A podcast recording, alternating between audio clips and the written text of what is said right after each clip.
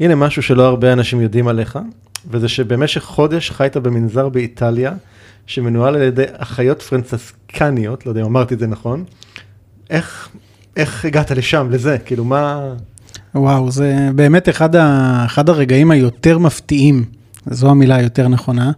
האמת היא שהגעתי לשם במקרה, זה היה מה שנקרא גילוי אקראי או serendipity, והרגליי לקחו אותי ברגע אחד אה, בתחילת שנות האלפיים לזוג דלתות מאוד מאוד גדולות, וכשמשכתי בחבל שם והפעמון צלצל מבפנים, נפתח חרך קטן ובדלת עמדה עם המנזר. וזה התגלגל למגורים של חודש בראש אחד המגדלים של המנזר, לתקופה מאוד מאוד מאוד קצרה, אבל מאוד משמעותית אה, בחיים שלי. מעין, אה, כמו קו פרשת מים כזה. וואלה. ש... וזה, וזה בעצם רק אחיות יש במנזר הזה? רק, רק אחיות. ואתה היית הגבר היחידי שם? הייתי הגבר היחיד, זה לרוב לא, לא מתאפשר בכלל בתוך מנזר, אה, אבל פה זה התאפשר בגלל שאני הייתי יהודי. אוקיי, תסביר. אני בהתחלה לא ידעתי, אבל כשנכנסתי והצגתי את עצמי, ואמרתי שאני ממש ממש תקוע וצריך מקום לגור בו. מה זאת אומרת תקוע? תסביר מה, תפרק נקלעתי, אני גרתי חמש שנים באיטליה ונקלעתי שם, נדבר על זה עוד מעט. כן, ונקלעתי שם uh, באיזושהי uh, סיטואציה שבה לא יכולתי לגור בשום מקום, ומכר אמר לי, לך תמשוך בחבל של הפעמון ונראה מה יקרה. ו, ובהתחלה כשהגעתי, אז אם המנזר כזה, דרך החרך אומרת לי, אתה נוצרי? אמרתי לה, לא, אני עברי, ככה, ככה זה, כן, אני עברי, ככה זה, סונו אבריאו. ו, וזה התגלגל מאוד מאוד מהר לתקופה של חודש, שבה גרתי בראש המגדל, והם היו, המנזר עצמו הוא מנזר שמחזיק את עצמו, כמו כל מנזר, הם מגדלים את התבואה שלהם ואת הפירות שלהם, את הירקות שלהם, וככה גם הייתי מקבל אה, מנחות לצד הדלת, היה קצת מאוד מגע. מה, עשית שם חודש?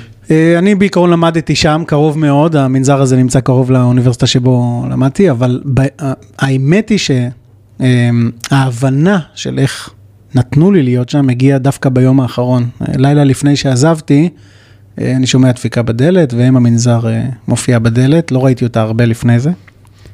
והיא אומרת לי, בוא, בוא אחריי, ואנחנו חוצים את המנזר והולכים למגדל המרוחק יותר, זה מגדל הפעמון. הם מתחילים לטפס במדרגות, וזה כזה גרם מדרגות לולייני אמיתי, כן? ובסוף נעצרים בדלת קטנה, והיא מוציאה כזה צרור מפתחות, ומסובבת ופותחת, ואני נכנס לתוך חדר מאוד מאוד קטן, ממש כוך כמעט, ואני רואה שעל כל הקירות מבליחים אה, סמלים יהודים. מה זאת אומרת, מה, מגן דוד וכן? מגן דוד, טלאי צהוב, הרבה טלאים. ובין הסמלים המון המון uh, תמונות בשחור לבן uh, של אישה, של אותה אישה. ואז, ואז באותו ערב התחבר לי בעצם מה קרה במנזר הזה ואיזה, למה הדלת המסתובבת הביאה אותי אליו. ולמעשה בתוך המנזר הזה, uh, בשנות uh, מלחמת העולם השנייה, הסתתרה יהודייה בשם עמליה פליישר. והיא הגיעה, כמובן כשחוקי הגזע יצאו, היא הסתתרה בתור נזירה, באותו חדר, ולימדה אותם שפות, היא הייתה מורה לשפות. היא שרדה שם כמה שנים עד שהוורמאכט אה, הגיע לעיר, לעיר אה, בולוניה, ובעצם מאז אה, גורשה לאושוויץ, ושם מצאה את סופה. אבל האימפקט שלה על המנזר ועל העיר כולה, זו עיירה מאוד מאוד קטנה, עיירה בשם פאנצה, נשאר במשך עשרות שנים. וכש... התחבר לי בעצם מה מסתתר בתוך מנזר נוצרי, פרנצסקני, הדוק מאוד, שבעצם הלב הפועם שלו זה אמ, לב עברי. אז הבנתי כמה דברים גם על הנפש של האדם באשר היא, לא משנה מה הדת שלה ומה התרבות שלה, וגם על, על מה שקרה שם באותה תקופה לאנושות. מדהים. וואו, סיפור מדהים. טוב, תקשיב, זה היה אחלה פתיח לפרק הזה, אז אנחנו ככה, עם זה אנחנו נעשה רגע פאוזה לפתיח, ואנחנו מצוין. מיד ממשיכים.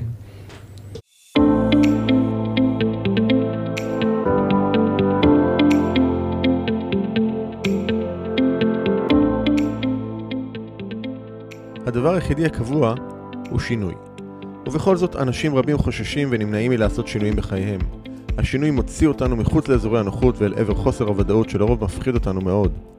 ובכל זאת ישנם אנשים שמוכנים להתמסר לתהליכי השינוי, ולא רק לשנות, אלא בעיקר להשתנות, ולהמציא את עצמם שוב ושוב מחדש. בפודקאסט עושים שינוי, תוכלו לשמוע את האנשים שמשחקים all in ועושים את מה שצריך, במקום את מה שנוח, כדי לחיות חיים מלאים ובעלי משמעות. בכל שיחה אנו צוללים לעומק התהליכים הפנימיים שהם עוברים, הטריגרים שמפעילים אותם, הפחדים והחששות, ההצלחות, הכישלונות, הפעולות שהם עושים וההתפתחות שהם עוברים. בכל שבוע תוכלו לשמוע את ערן שטרן ברעיונות מרתקים ומעוררי השראה עם אנשים שהפכו את השינוי לדרך חיים. לפרקים נוספים בפודקאסט תיכנסו לאתר doingchange.co.il או חפשו עושים שינוי באפליקציות הפודקאסט המובילות iTunes, Spotify, Google Podcast ואחרות.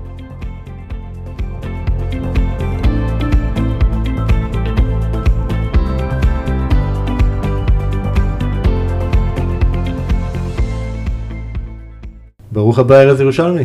אהלן. אהלן, יזם הייטק ותיאורטיקן ממובילי תנועת העסקים הקשובים בארץ, כסופר ומרצה במאות ארגונים ברחבי העולם, עוקב אחרי המפגש המרגש בין האדם לתכלית חייו וההשפעה של מפגש זה על רצף ההיסטוריה האנושית כולה. שמח להיות פה שוב, תודה רבה. אז אה, קודם כל, אה, הפרק הזה זה פרק 40. וואו. כן, אז אה, ככה נפלת על פרק עגול. מספר טוב, יצא לי. מספר מעולה. אז נחגוג את זה רגע איתך. והאמת, כמו, כמו שאמרת, נפגשים שוב, אז אני, באמת עשינו פרק בעבר לפודקאסט כסף טוב, ובאמת, אתה אחד האנשים שהכי מרתק לי לדבר איתם. תודה, תודה רבה, זה הדדי כמובן. אז כל פעם שאנחנו ככה נפגשים, זה תמיד מרחיב לי את המחשבה וההסתכלות שלך על דברים ועל החיים ועסקים ובני אדם. באמת משהו מרתק ואני מאוד שמח על ההזדמנות באמת ככה לשבת פה שוב ושכולם ייהנו. וגם ברכות על הספר החדש, לאבירים. תודה, תודה רבה. תכף נדבר גם עליו. אבל בוא נתחיל ככה יותר מההתחלה. יאללה. מי זה ארז? וואו, ככה קפצת ישר לקרב. קפצתי ישר, הארדקור.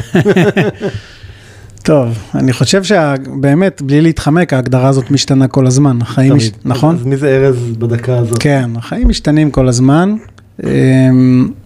אני יכול להגיד שאת שנותיי הבוגרות ביצעתי כיזם בתחום ההייטק, בניתי כמה חברות, שרפתי כמה חברות, הצלחתי עם כמה חברות, אבל אני חושב שהיום, אני בן 43, היום אני מוצא את עצמי בתוך דמות שהתעצבה ונוצרה במשך הכישלונות המפוארים והשיעורים שנוצרו פה.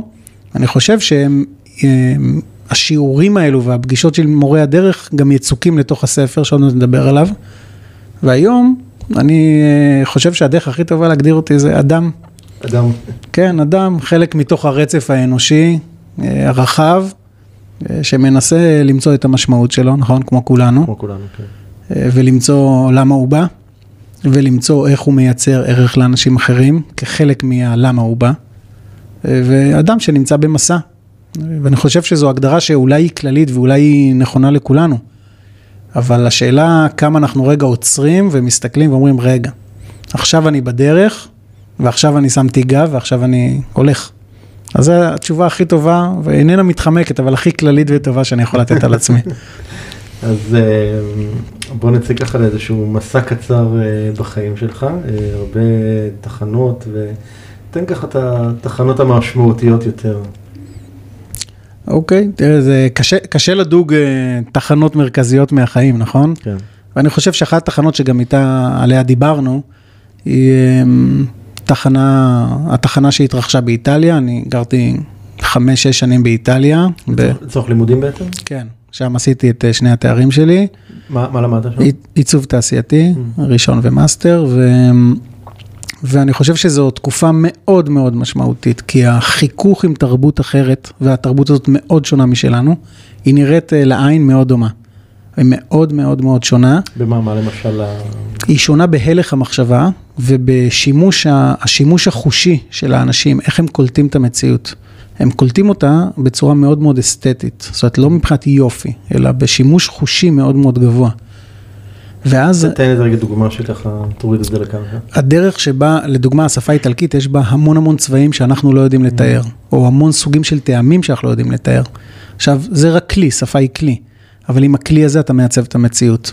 ואז הדרך שבה אתה חי שם, היא מאוד מאוד חושית, והיא, והיא עוסקת המון המון בהיסטוריה תרבותית של האנושות. כי כשאתה הולך ברחוב הכי קטן, או נכנס לבית הכי זה, לפעמים בבית מאוד מאוד קטן, נפוליאון עצר וחנה פה עם הצבא שלו.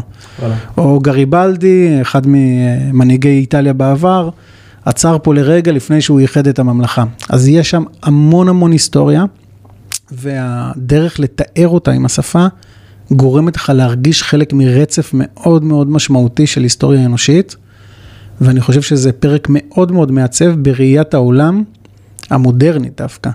איפה אנחנו, אנחנו האנשים שגרים במאה ה-21, או אני, אמ, מדוע אנחנו פה היום, כשמסתכלים נגיד לאור המהפכה התעשייתית, כן.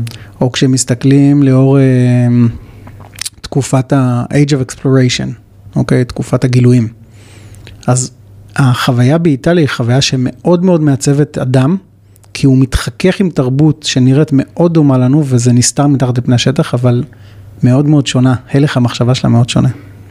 זה מעניין, כי אתה מדבר על העניין הזה של תרבות מאוד חושית, ומהיכרות שלי איתך, אתה מאוד, אני חושב, אדם כזה. זאת אומרת, מי שייכנס לאתר שלך, יהיה קישור גם בדף של הפרק. אה, אפשר ללכת שם על עיבוד באיזושהי חוויה חושית מטורפת של עיצוב ותוכן, וזה דבר אחד שמאוד ניכר, והדבר השני זה באמת החקירה שלך של ההיסטוריה ושל תנועות של אדם ו- ומה קורה, וזה מאוד מאוד, אני חושב, ניכר בחיים שלך ובאיך שאתה פועל ועובד, לא? אני חושב שאני אגיד על עצמי שמאוד מאוד קשה להסתכל על אה, האדם, אה, האדם בן האנוש, כשהוא מנותק מתוך רצף מסוים, בין אם זה רצף אחורה, היסטורי, למה הביאו אותו לפה, איזה כלים פותחו שהביאו אותו לפה, איזה תופעות, איזה מהפכות, ובין אם זה גם הרצף קדימה, לאן הוא הולך, מה המצפן שלו שנותן לו איזושהי משמעות ללכת לעברה, ולאן הוא רוצה לעצב את העולם שהוא נמצא בו. ואני חושב שהכל הוא סוג של, אנחנו תמיד, תמיד, תמיד, אמנם אנחנו בתזוזה, אבל בתוך רצף מסוים, וחלק מזה, זה הכלים שאנחנו מחשלים לעצמנו, כדי אה, לעצב את המציאות. אה, פעם היינו מחשלים פטישים ומגל כדי לקצור את השדה, והיום אנחנו מחשלים אתרי אינטרנט ואפליקציות. כן. וזה היינו הך, כולם כלים שעוזרים לנו um, לעשות משהו שהגוף שלנו לא מסוגל לעשות. פטיש, אנחנו מייצרים, מחשלים אותו כדי להפעיל יותר כוח. ואתר אינטרנט אנחנו מחשלים אותו כדי להפעיל יותר כוח דיגיטלי או מנטלי. כן. אני חושב שכל הדברים האלו הרוגים זה בזה. אוקיי, אז, אז איטליה זו תחנה ראשונה, אה, מה התחנה הבאה?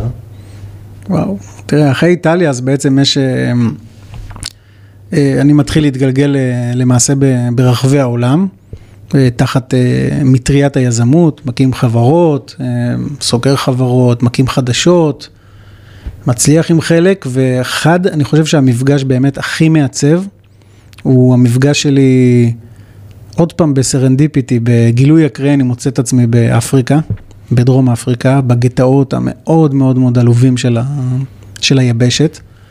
ושם אני נחשף באבחה אחת לעוני בסדרי גודל ש... שלא הכרת. שלא הכרתי, לא יכולתי לדמיין ואפילו לא ראיתי אותו בטלוויזיה. והמפגש עם האנשים האלו, עוד פעם, בני האנוש, אה, הוא מפגש שפשוט חיכך אותי עם מציאות שהם... לא הכרתי ולא יכולתי לעכל אותה. ודרך החיכוך הזה, חשוב לומר, מתחילה לקרוס תפיסת המציאות שלי. מה זה אומר? זה אומר ששם ראיתי, אה, בגטאות של דרום אפריקה ואחר כך בפאבלות של ברזיל, שם זה באמת מקומות שהעוני בו הוא בדרגות אקסטרימיות מאוד, שם אני מתחיל להבין שתפיסת העולם שלי כאדם הערבי, היא, היא באמת תפיסת עולם של אה, שניים וחצי מיליארד איש. אבל רק של שניים וחצי כן. מיליארד איש. ויש עולמות אה, בהודו, בדרום מזרח אסיה, בברזיל, באפריקה, שבהם יש שלושה מיליארד איש, תפיסת המציאות היא שונה לחלוטין. ואני רגע, כשאני אומר קריסת, אה, קריסה תפיסתית, איפה המציאות היא האמיתית? Mm. המציאות שלנו, המציאות שלהם. כן. וזה אה, מתחיל, השבר הזה, שבר תודעתי, אמיתי, שבר תודעתי שהיה מאוד מאוד קשה לטפס ממנו, מתחיל איזשהו תהליך של זיקוק מנטלי, של בחינת המציאות. ובחינת הרעיון האנושי בתוך המציאות. ואני יכול להגיד שהדרך לזנק משם הייתה התחלתי לראות דווקא במקומות האפלים ביותר, הקשים ביותר, שבהם כאילו באמת התקווה האנושית עבדה, דווקא שם אתה מתחיל לראות ניצוצות אנושיים של גאונות. אה, האלתור. האלתור, איך בעצם בני האנוש נאחזים בחיים ובמציאות, כשהגב שלהם דחוק אה, לפינה. כאילו ו- המציאות בסוף חזקה יותר מכל דבר אחר. בדיוק, והם פשוט אה, יוזמים, בונים עסקים, מרכיבים המצאות, ובעצם הם, דווקא הם שנמצאים הכי למטה, הכי מעקמים את המציאות כדי להצליח לנצח אותה. וכשראיתי את הניצוצות האלו, בהתחלה חשבתי שזה ספורדי, אבל כשראיתי את זה הולך וחוזר בכל מיני מקומות בעולם, אה, הודו, ברזיל, אפריקה, אתה פשוט רואה שיש פה pattern. והפאטרן הוא שהרוח האנושית היא רוח אדירה, והיא קצת הלכה לישון בעולם המערבי. אבל הרוח האנושית היא פשוט משהו בלתי ייאמן, ויש לה יכולות לכופף כל מצב וכל סיטואציה שיש, והדבר הזה, חוץ מלבחון מחדש את האנושות, הוא עזר לי אה, להבין את רוחו של החלוץ. ורוחו של החלוץ, החלוץ זה באנגלית פיוניר, זה לא היזם ולא המנהל ולא המנהל העסקי. החלוץ זה מי שהולך ראשון, מי ששובר את המציאות, מי שמרים את הכלי כדי לנפץ את התקרת זכוכית הזאת. וכשהבנתי שהסיפור האנושי הוא בכלל חלוצים ולא על אה, גן... ולא לא יזמים בהכרח. לא יזמים, לא גנרלים, לא מנהיגים, פוליטיקאים. לא פוליטיקאים. הסיפור הוא של חלוצים. מי קם ראשון, עיצב את המציאות ושינה את זה לכל מי שסביבו. וזה באמת עזר לי, זה היה פרק אה, מטורף מבחינתי, שעזר לי לעצב את תפיסת העולם שלי. אז איך, איך בעצם אמרת שכל תפיסת העולם שלך קורסת בנקודה הזאת, איך זה בעצם משפיע, זאת אומרת, איך זה בא לידי ביטוי בסוף בחיים שלך? אני חושב שהדבר הכי חשוב, גם, אה, גם אחר כך מתוך המפגשים האלו, אז הצטרפתי לעשייה עסקית מאוד מאוד גדולה וענפה בברזיל, אה, מתוך רצון להעצים את האנשים האלו ולתת להם כלים. מה, מה עשית בעצם? ספר על זה קצת. ב-2016 החברה שלי נרכשה על ידי חברה ברזילאית בשם אבנטה, ובעצם מה שאנחנו עשינו, אה, אנחנו נותנים אה, לקהילות שנמצאות על אה, גבול קו העוני ובעצם מפתחות עסקים זעירים, עסק זעיר זה עסק של בן אדם אחד. ת- תן רגע דוגמה למה זה עסק זעיר כן, זה- בברזיל, שאנשים יבינו. זה יכול להיות בן אדם עם פרה, פרה. שהוא חולב אותה ומוכר את החלב. שזה העסק. זה העסק, או שהוא משכיר אותה. כדי, אתה יודע, לעבוד, לעבודת אה, חקלאות. וזה יכול להיות מישהו שגם הולך עם אה, ערימת בננות ברחוב, וזה יכול להיות גם אה, מישהי שעובדת מהבית באיזה כפר נידח. אבל כלל האוכלוסיות האלו סובלות ממה שנקרא הדרה כלכלית. זה בעצם כמו שיש אה, הדרה של אוכלוסיות מסוימות, אז כשהבנק מדיר אותך, הוא בעצם מסרב לשרת אותך. שיכול להיות שהוא מסרב כי אתה מסוכן, ויכול להיות שהוא מסרב כי הוא לא נמצא במרחק 100 קילומטר ממך. כן.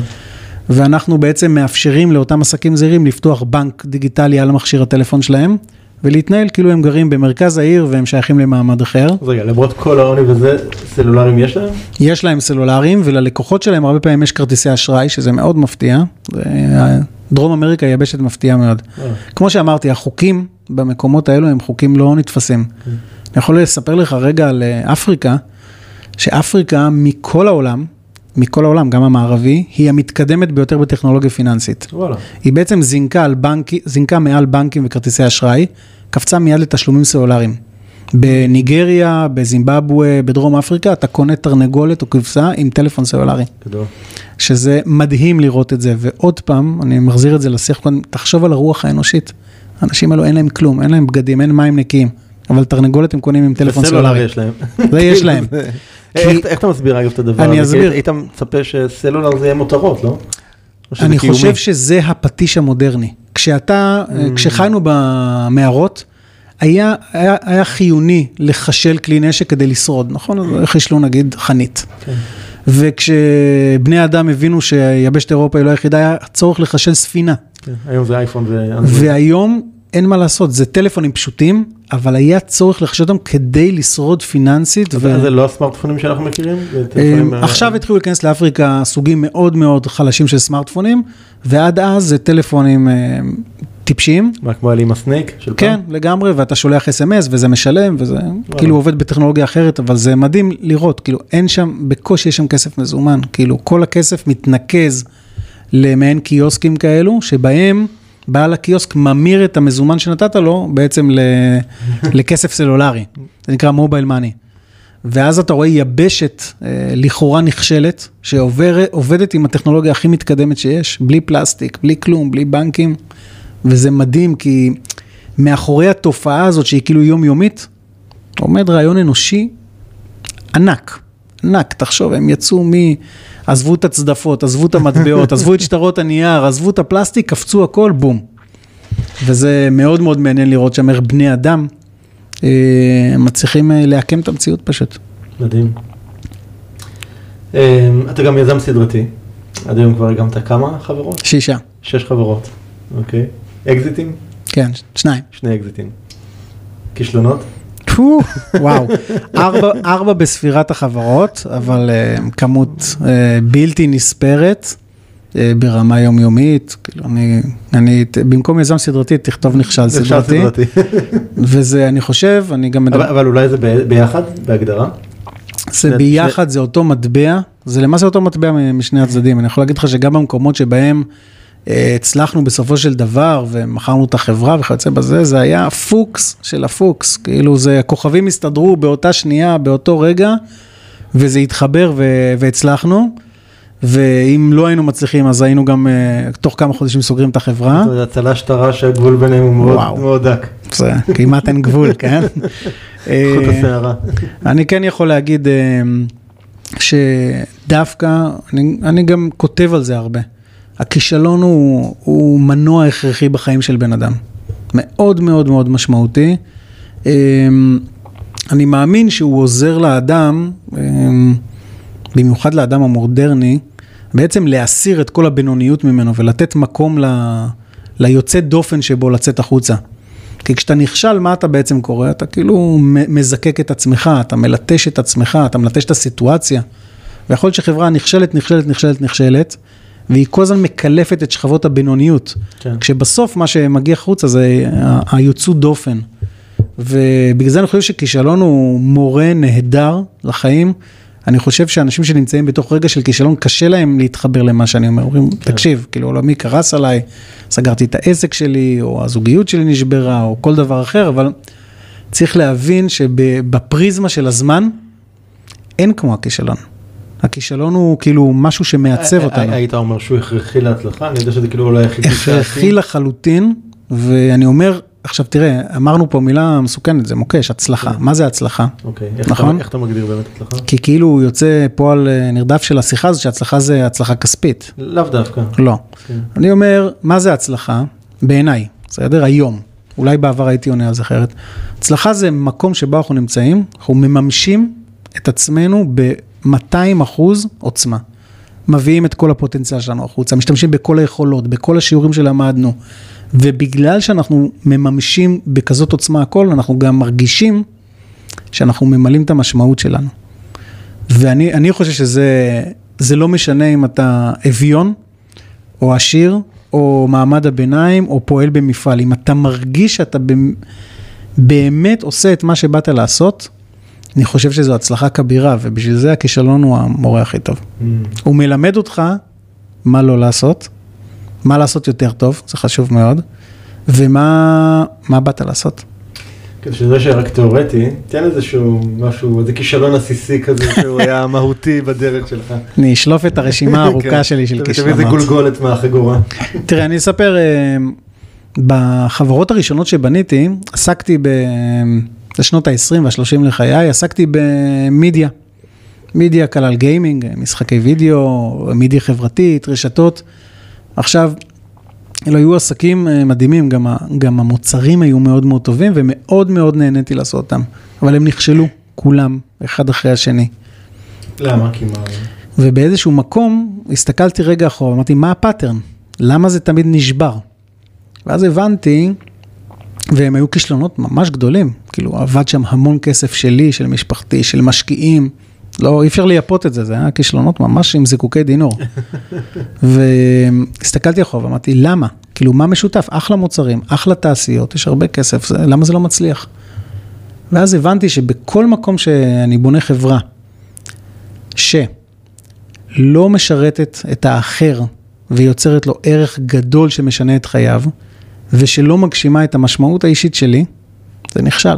איפה שאין זאת בעצם, אומרת, מה היה שם המניע? הוא היה כלכלי? המניע היה כלכלי בלבד, זאת אומרת, המניע היה פיזי, אוקיי? פרוספריטי, אבל איפה שלא היה purpose, כאילו איפה שלא היה ייעוד נשגב, שמטרתו לתת ערך להמון אנשים אחרים ולשנות את חייהם, אבל באמת, ערך משנה חיים, אז שם זה לא הצליח, וזה תמיד תמיד נכשל, וברגע, ברגע, בראשונה, שבנינו חברה, שהמטרה שלה היא לשנות את חייהם של אנשים במגזר מסוים, נגיד מגזר עני, זה לא חייב להיות, זה יכול להיות אדם מן השואה. מה הייתה? מה עשתה החברה הראשונה?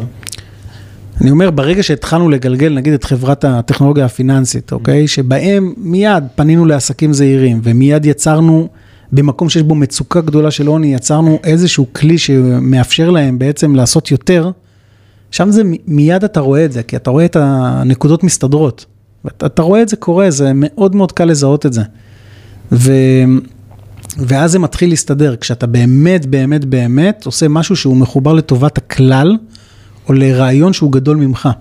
כל עוד אתה משרת רעיון שהוא קטן ממך, אה, אצלי זה לא עבד. וואלה. מעניין. אמ, אז, אז בהקשר הזה, באמת חלק, חלק מתפיסת העולם שלך מדברת, אה, מה שאתה קורא לזה, הזמניות המוגבלת של האדם והחתירה למשמעות בחייו. כן. תסביר רגע את המשפט הזה. תראה, אנחנו, בגלל שאנחנו חיים חיים נוחים, אה, נקרא לזה בעולם המערבי, עכשיו נוחים כמובן, כל אחד זה, זה משהו אישי, כן? אבל כשאנחנו חיים חיים נוחים, אנחנו מתנתקים מתפיסת הזמן, ואנחנו חיים אותם בעצם בתפיסה של כאילו, תמיד נהיה פה. נכון. נכון? ואז בעצם כשאתה חי, כשאין פס זמן ש, שמגביל, בכלל, כשאין הגבלה, אתה לא יכול להוציא את האוצרות הגדולים שלך. כשיש לך את כל הכסף בעולם, אז אתה בונה בנוחות, ואתה מתנהל בנוחות, ואתה מתנהל באיטיות גם. אבל כשאין, כשהמשאבים מוגבלים, וזמן הוא משאב מאוד מאוד מוגבל, בני אדם מתנהלים אחרת. ועל כן, כשבני אדם מצליחים להבין שהמשאב הוא מוגבל, משאב הזמן מאוד מאוד מוגבל, אי אפשר להרוויח אותו חזרה, והוא זורם רק לכיוון אחד. עכשיו, בזבזנו כבר אה, נגיד 30-40 שנה ממנו, כן? לא- לא רק שהוא זורם לכיוון אחד, זה לא שבאמת, אתה יודע, כאילו אתה אמרת עכשיו 30-40 אחוז, כן, אתה יודע מה, יכול להיות שאנחנו מדברים פה ובזבזנו 99 אחוז. מאוד יכול להיות, לא זה יכולים בדיוק. העניין. אתה יודע, אני, אני מאוד מתחבר לאמירה הזאת, לי זה מאוד מאוד מאוד התחדד כשחליתי בסרטן. בדיוק, אתה פתאום ברגע אחד, אתה פתאום אומר, רגע, זה שחשבתי שאני אהיה פה מחר ומחרתיים ובעוד עשר שנים, סימן שאלה גדול מעל הדבר הזה. נכון. בהתחשב שהקשר האלוהי שלנו יבטיח לנו 120 שנה, בזבזנו 30-40 אחוז. וכנראה שלא. ואני רק רוצה להגיד שכשאנשים נקלעים לנקודות אה, שבהם חייהם בסכנה, כמו מה שתיארת עכשיו, או בקרב, או בתאונת דרכים, אני בן אדם שנמצא יחסית במקצוע מסכן חיים אה, בצד השני שלי, אז זה מתחיל... בוא נגיד במילואים. כן, בצבא, אז, אה, אז הם מתחילים להבין שהזמן הוא משאב מאוד מאוד מוגבל. לפעמים אנחנו, יש לנו הבלחות לתוך זה כשאחד מיקירינו נפטר. נכון. נכון? כשנגיד סבא נפטר, סבא שחי חיים מלאים, או מישהו מאוד מאוד אבל, קרוב. אבל גם במקרים האלה, אם זה לא משהו באמת דרמטי או קיצוני, אתה יודע, אם זה מזקנה כן. וכולי, אז אתה אומר, אוקיי, בסדר, אז הוא חי איתו 80 שנה, 90 שנה, כן. יודע, זה נשמע לך הגיוני, ואתה אומר, יש לי עוד מספיק נכון. שנים קדימה, אבל שום דבר לא מובטח באמת. נכון, אבל כשבאמת, כשאתה נמצא בסכנת חיים, או כשאתה מצליח לפ... ל... ל... ל... לחדור בעצם את האשליה הזאת של המציאות, אתה מבין שזה מאוד מאוד זמני מה שקורה פה.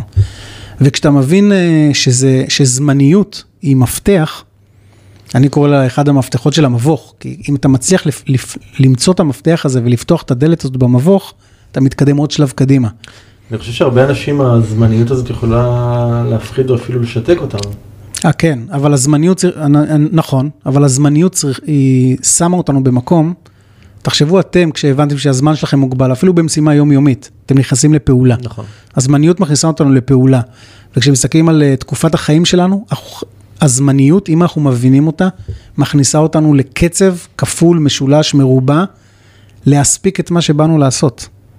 להספיק את מה שבאנו לעשות. שהוא, זה מוביל לחלק השני של לא המשפט. להספיק, לא להספיק עוד קניות, עוד רשימות. עוד מטלות, להספיק את מה שבאנו לעשות. אתה יודע, זה מזכיר לי שאני, בסשן, אחד הסשנים הראשונים בתוכנית שלי של עושים שינוי, אז אני מדבר עם האנשים על ההבחנה בין חשוב לדחוף. Mm, ואני אומר להם, אם עכשיו הייתם, אה, לא יודע, באיזשהו מצב שאומרים לכם שיש לכם עוד.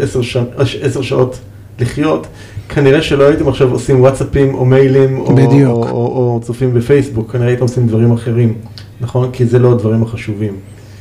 ואני חושב שבאמת אנחנו מתנהלים הרבה פעמים בחיים במקום שאנחנו לא מבינים את הזמניות הזאת, עד כמה היא נוכחת.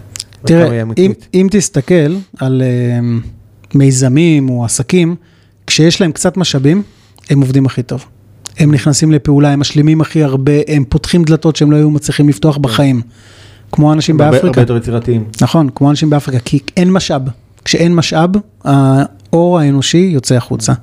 וכנ"ל גם בזמניות. כשאתה מבין שהמשאב, איזה משאבים יש לנו? אין לנו משאבים. אנחנו חושבים שכסף זה, זה משאב, זה לא משאב, זה לא currency בכלל, זה לא מטבע. יש רק משאב אחד, זמן. וכשאנחנו מבינים שהמשאב היחיד זה זמן, ושהוא נגמר כל הזמן, אז אנחנו נכנסים לפעולה בעוצמה מאוד מאוד גדולה. ועזוב עשר דקות, אם אני אומר לך שיש לך עשר שנים, עשרים שנה, איך היית מק- נכון, מכוון את. היחס, את החיים שלך? מה אני צריך להשלים ב-20 שנה כדי שיישאר ממני משהו לדורות ההמשך? יש פה איזושהי אחריות בין-דורית בזה שאני מבין שהזמניות שלי מוגבלת. אני אומנם מוגבל, אבל מה שאני אספיק לעשות הוא נצחי. נכון? כי אם אני אספיק להשאיר איזשהו חותם בתוך הנהר האנושי הזה, זה יישאר לתמיד, או לפחות לכמה דורות קדימה. זה כן. אומר שיש פה איזה פרדוקס, אנחנו זמניים, אבל אם נפעל נכון בתוך הזמניות הזאת, נוכל להיות נצחיים. Mm, מעניין. משפט יפה. אז מה, אז זה המניע, זה מה שמניע אותך בחיים? זאת אומרת, זה מה שמניע שינויים שקורים בחיים שלך? הזמניות הזאת? אני חושב שהזמניות פועלת אצלי מאוד מאוד חזק, היא לא גורם אה, טרגי, אני לא חושב עליה בתור דבר אה, שלילי, אבל היא בהחלט מנוע, ובתוך תקופת החיים הקצרה שניתנה לי פה, אני רוצה, א', להגשים את מה שבאתי לעשות, וב', להשאיר אה, חותם, נקרא לזה מורשת, אה, לדורות הבאים. ואני חושב שככל שאנחנו נבין, ש... ככל שאני מבין שהמשאב מוגבל יותר, וככל שאני יותר נדחק לפינה, ככה הפעולה שלי לגבי זה היא הרבה יותר אה, אגרסיבית והרבה יותר אה, משמעותית. איזה, איזה חותם אתה רוצה להשאיר? זו שאלה מאוד מורכבת. כמובן שכשאנחנו מדברים על מורשת, אז אנחנו קודם כל חושבים על הקרובים לנו, נכון? ילדינו, בני זוגנו וכיוצא בזה, ואחרי זה עוברים למעגל יותר רחב, נכון? המשפחה כן. הגרעינית שבה לא, גדלנו. זה קהילה קרובה, קהילה רחוקה יותר. בדיוק. והשאלה, לאיזה קנה מידה אנחנו רוצים להגיע, ואין יותר טוב או פחות טוב. זה בכלל לא עניין של גלורי, נכון? של, של uh, להיות מפורסם, או, או תפארת מסוימת אישית, זה פשוט עניין של כמה עמוק אתה רוצה לחלחל את המסר. אתה יודע, אתה מדבר, ומה שעולה לי מיד בראש זה הסיפור שלך על אותו מנזר, כן. על אותה יהודייה שהתחבאה שם במגדל ולימדה שפות. זאת אומרת, מדהים. מה הייתה ההשפעה שלה שם? מדהים, באיזה- כשאתה, אתה יודע, כשאתה מסתכל על ההיסטוריה האנושית, ואתה מסתכל לא על ה, באמת על הגנרלים, וזה מסתכל על החלוצים, אנשים שבאמת היו, פרצו את התקופה שלהם, אתה רואה שזה נש, שרעיונות גדולים נשמרים במשך אלפי שנים. תשמע, אנחנו מדברים היום עדיין על אריסטו, על אפלטון, כן. על, אה, לא יודע מה, הפירמידה הגדולה של מצרים, על הנרי פורד, אנחנו מדברים על אנשים, כאילו, אתה יודע, או מאות שנים אחורה, או אלפי שנים אחורה, זה אומר שרעיון גדול שורד את כל אה, נדבך הזמן, לחלוטין, הוא נצחי לגמרי. ויש רעיונות שאנחנו מדברים עליהם הם בני שלושת אלפים.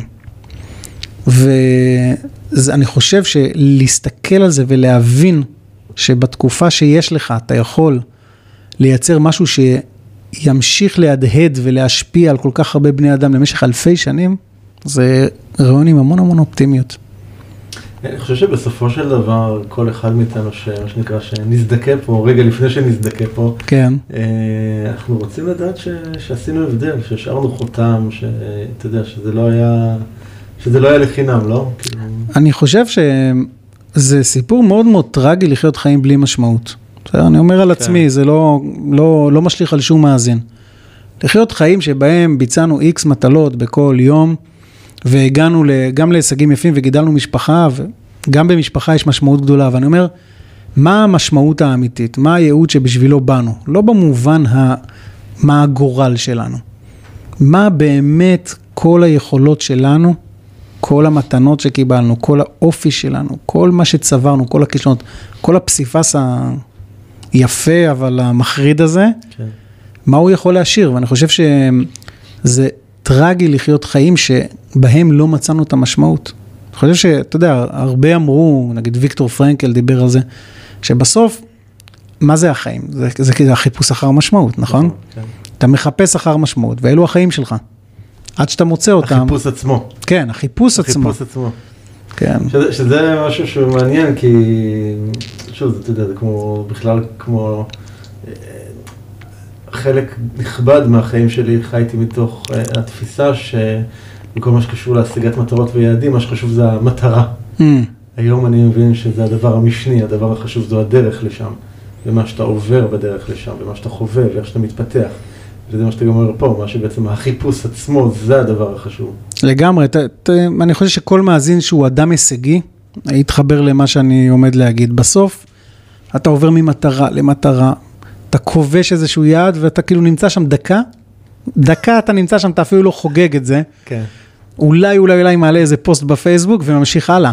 ואין אין בכלל, כאילו, אין שהייה בכלל בתוך היעדים, אז בסוף מה נשאר? עזוב רגע, אם קראנו את זה באיזה ספר של האלכימאי, הדרך היא החשובה, זה לא משנה, בסוף יש רק דרך, כי ב- היעד הוא מומנט של אה, שנייה.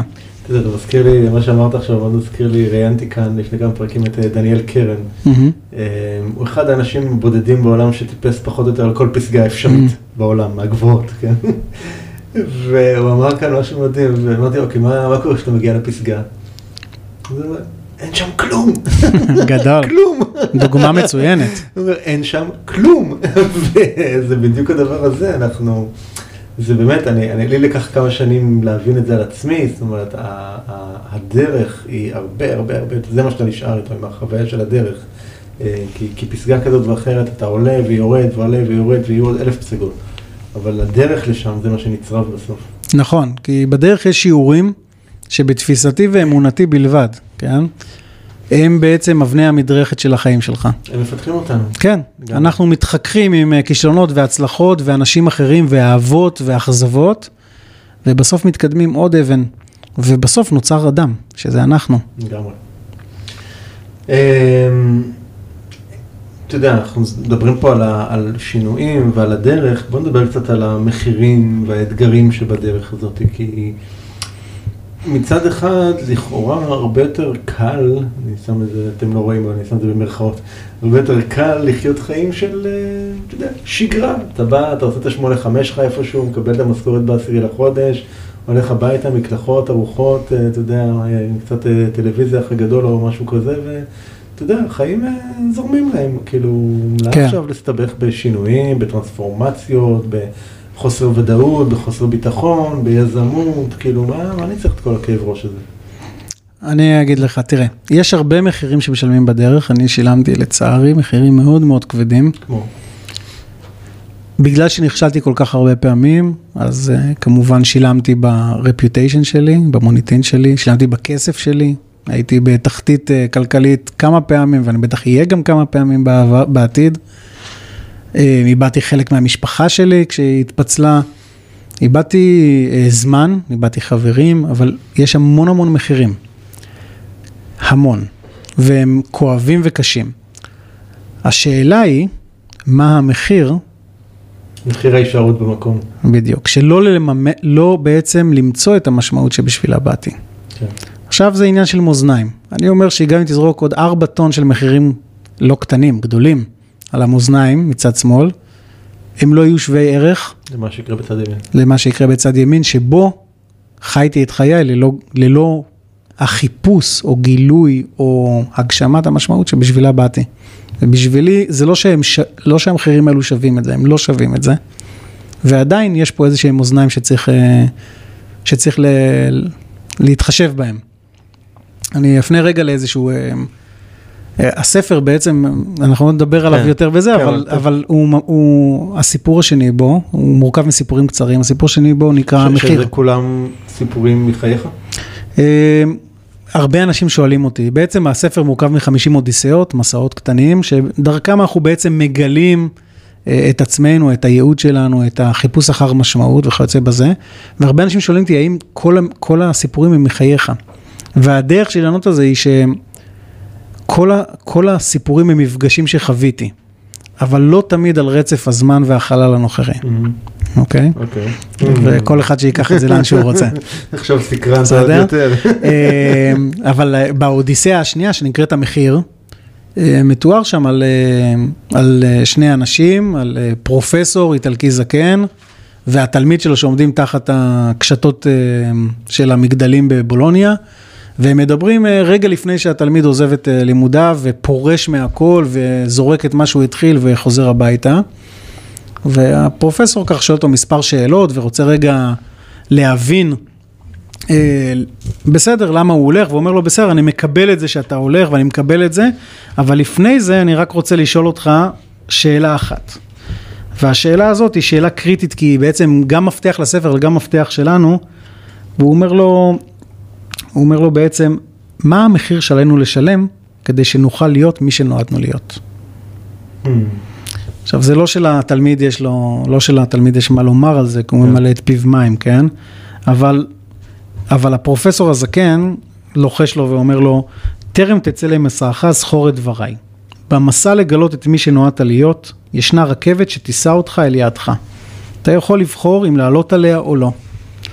אבל דע לך, כי ברכבת זו שמובילה אותך אל ייעודך, כל הנוסעים משלמים על הכרטיס שמחירו הוא היקר ביותר.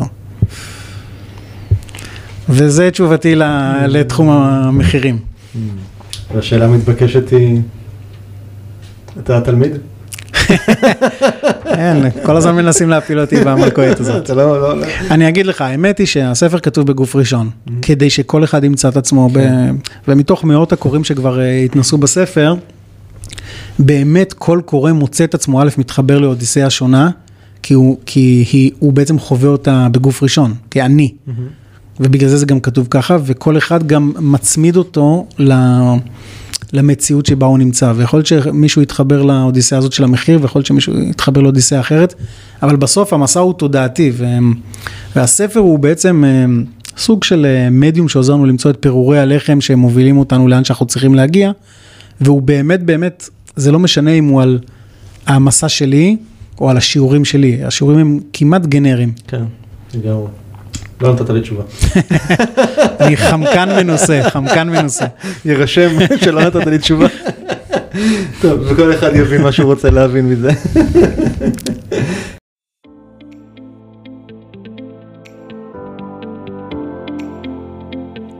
היי היי, אנחנו מיד חוזרים להמשך השיחה המרתקת הזו. אבל שנייה לפני כן, אני רוצה להזכיר לכם את הסיבה שהפודקאסט הזה נוצר מלכתחילה. והסיבה היא לעורר באנשים את האנרגיה והמוטיבציה להניע שינוי בחיים שלהם. אנחנו לא הגענו לכאן כדי להישאר במקום. כמו בטבע, גם אנחנו כבני אדם.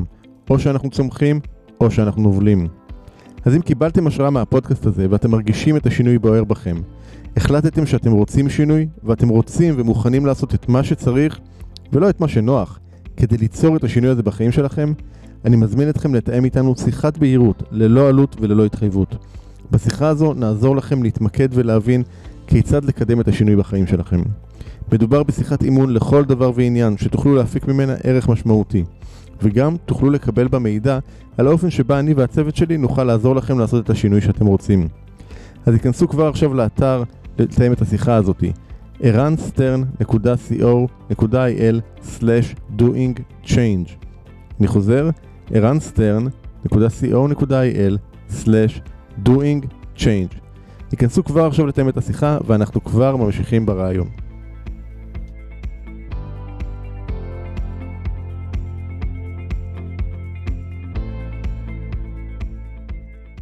אמ, אז, אז בהקשר הזה של מחירים, יש מקרים או רגעים שבהם התחרטת? אמרת, אוקיי, זה, זה היה מחיר שקצת too much, תראה, גבוה מדי? תמיד התחרטתי, תמיד המחיר מאוד מאוד כאב.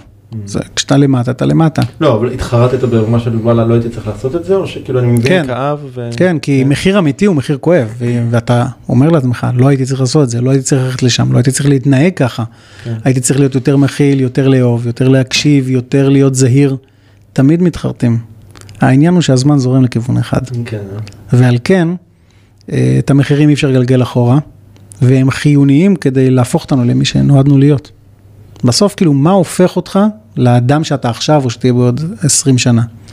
אותם מחירים ששילמת, זה מה שמעצב אותך. ואני חושב שעוד חלק מסוג של מחיר כזה זה עניין של ביקורת, או אתה יודע, נתקל- בטח. נתקל נתקלת בכאלו? תראו, אנחנו כולנו מתמודדים עם ביקורת מאוד מאוד חזקה מבחוץ, אבל ביקורת פנימית מאוד מאוד חזקה. כן. אני חושב שרובנו ב- ב- במאה ה-21 סובלים מביקורת פנימית קשוחה ביותר, שהיא גם אה, אחראית על תופעות כמו דיכאון ותופעות, אתה יודע, תופעות קשות. אני חושב שהביקורת הכי חזקה שאני מתמודדת היא פנימית, תמיד תמיד פנימית, אבל גם מבחוץ, תראה, אנשים שעושים, חוטפים אש. כן, ככה זה. זה, זה אחד המחירים הקבועים בתפריט. נכון. אתה עושה, אתה חוטף. כן רציני, לא רציני, אה, עשוי טוב או לא עשוי טוב, כישלון, האם הוא מספיק, האם הוא יודע, גם על זה הספר מדבר. תמיד, תמיד, תמיד יהיו את האנשים שאומרים לך, אחד מהשלושה, או אתה לא יכול, או אתה לא מספיק טוב, או אתה לא הבן אדם שאמור לעשות את זה. אתה, אומר אומרים, וזה נשמע זה שקודם כל מי שאומר זה הרבה פעמים אנחנו לעצמנו. אנחנו לעצמנו, אבל לשמחתנו, גם אני עושה עכשיו אה, גרשיים, יש המון המון אנשים בחוץ שגם יגידו. שמהדהדים את זה החוצה, והם אה, גם יגידו לנו, אתה לא הבן אולי אדם. בעצם משקפים לנו את מה שאנחנו חושבים על עצמנו בהרבה מקרים. מאוד יכול להיות, אבל הם, אה, הם, אתה יודע, יש הרבה אנשים שאינטליגנציה רגשית אינה מתנתם, והם יסבירו לכם היטב למה אתם לא יכולים לעשות את זה, למה זה לא יכול להצליח, למה זה, למה מישהו אחר יכול, אבל זה לא אתם. אה, ואתם צריכים, אה, וצריך לדעת להתגבר על הדבר הזה. ו... אז איך אתה מתמודד עם ביקורת כזו? אני חושב שבמשך, קודם כל, אני, אתה יודע, העיפו אותי מכל כך הרבה משרדים של משקיעים, שותפים, ממש בעטו בי במדרגות, ואני חושב שבמשך הזמן בהחלט אתה מפתח אה, יכולת להתמודד עם זה. אבל למדתי משהו אחד שהוא אה, כלל עולמי עליי וגם על אנשים אחרים שהם אה, חלוצים בתחומם, שתמיד, תמיד, תמיד, כשתעשה יגידו, אבל אה, אלו שבאמת מצליחים לפרוץ החוצה, זה כבר לא עניין של אה, מה יגידו או לא יגידו, זה עניין של איזה, איזה השפעה יש להם על האנשים שסביבם, ובסוף אפשר לדבר כמה שרוצים. השאלה, איך אתה משפיע על סביבתך. ואם תסתכל על אנשים שהם מאוד מאוד משמעותיים בחיים שלנו היום, יזמים מאוד מאוד מפורסמים, או מנהיגים, או דמויות, שים לב שהם אה, כמעט לחלוטין מתעלמים מה... הם בכלל לא עוסקים בזה. כן. והיס... וזה בגלל שהם מייצרים שינוי. הש... השינוי מאפשר בעצם להת- להתעלם מתוך ה... מהביקורת הזאת. כן. זה מזכיר לי שלפני משהו כמו 14 שנים, אה, היה לי מפגש עם שאחד המנטורים הראשונים שלי, בוב פרוקטור. כן. נסעתי לארה"ב ללמוד ממנו, וזה היה בדיוק בתקופה שיצא הספר הסוד. אה, הספר אוקיי, והסרט, זה היה מצוין. בדיוק אז כל הדבר הזה, והוא אחד האנשים המרכזיים שהופיעו שם. ושאלתי אותו, אמרתי לו, אתה יודע, הספר הסוד יצא, ויש הרבה הייפ סביב הדבר הזה, אבל יש גם לא מעט ביקורת. מה אתה אומר לכל אלה שמבקרים את אוקיי. הספר? הוא אמר לי שם משהו מדהים, הוא אמר לי, תקשיב ערן, הסתובבתי בכל רחבי העולם. ראיתי אנדרטאות להמון אנשים פורצי דרך שעשו דברים מדהימים בחיים שלהם. כן, אבל אתה יודע, ערן, בכל העולם לא נתקלתי ולו באנדרטה אחת שעשו לא- לאיזשהו מבקר. וואו, זה חזק מאוד. זה בדיוק, זה כל כך חזק, המשפט הזה נשאר איתי עד היום הדבר הזה. גדול. כאילו, ואתה יודע, אפשר לבקר ואפשר לעשות, וזה באמת, אה, מצוין, את האמת, אני אשתמש בזה. זה מאוד מאוד גדול. תגיד, במי, במי, במי, במה אתה נעזר בדרך שלך? זאת אומרת, מי, איך אתה, אתה יודע, כשקשה, כשיש משברים, אתגרים, או בכלל, מה... תראה, ב...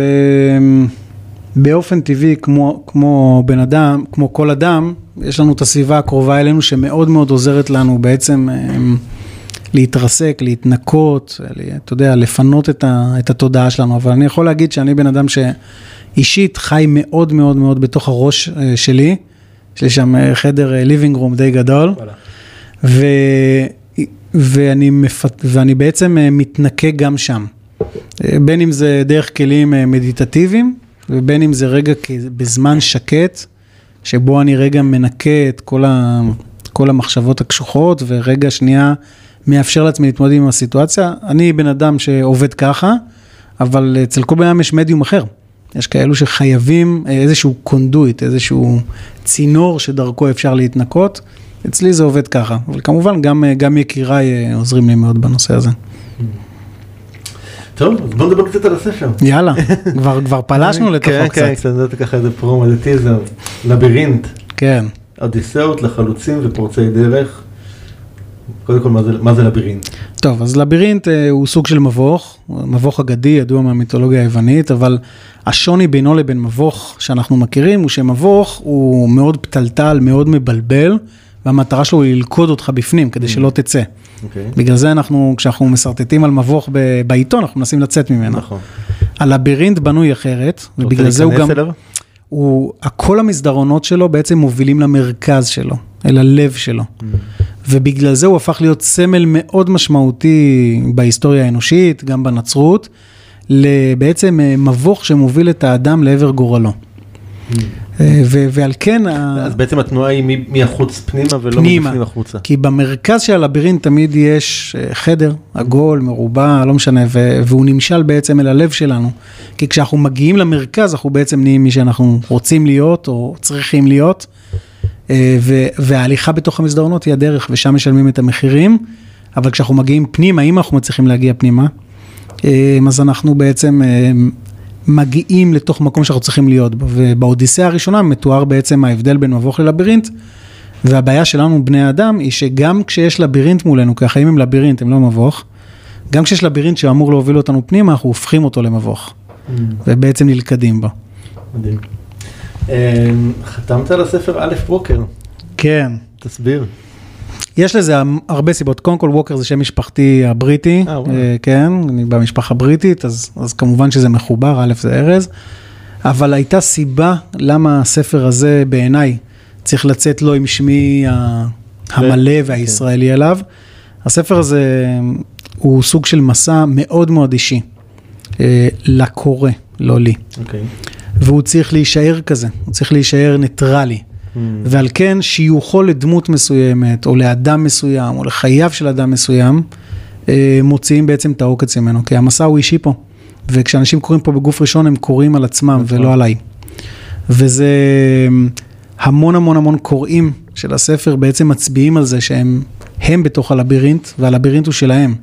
והניתוק הזה היה הכרחי. אה, מה, מהקורא הישראלי ומהקורא באנגלית אה, בקרוב.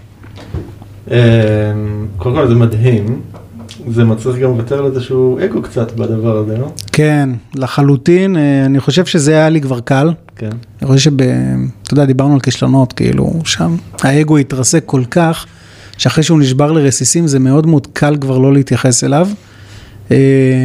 אבל פה באמת היה צורך, הרבה אנשים שואלים אותי אם זה מרמה של פרטיות, אין פה עניין של פרטיות, כאילו, זה בסדר גמור שאנשים ידעו שאני, כותב, שאני כתבתי את הספר, אבל היה צורך להרחיק אותו מהאדם כדי שהוא יהפוך להיות סוג של אה, רשומה, רשומה במסע האנושי ולא רשומה של מישהו. כן, מדהים.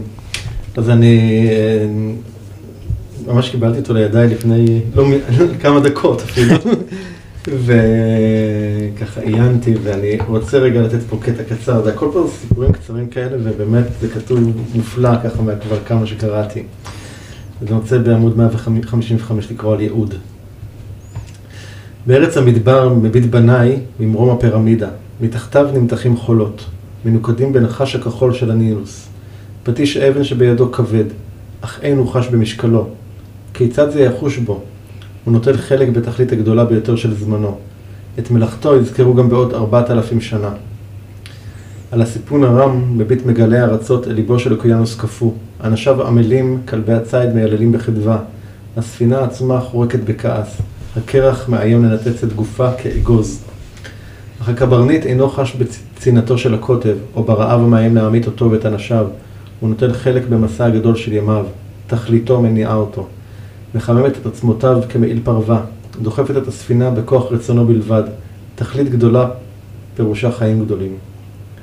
על רכבת הפלדה עומד אדם, אנשיו צפופים, מתכופפים תחת מטח יריות ונמצאי המים.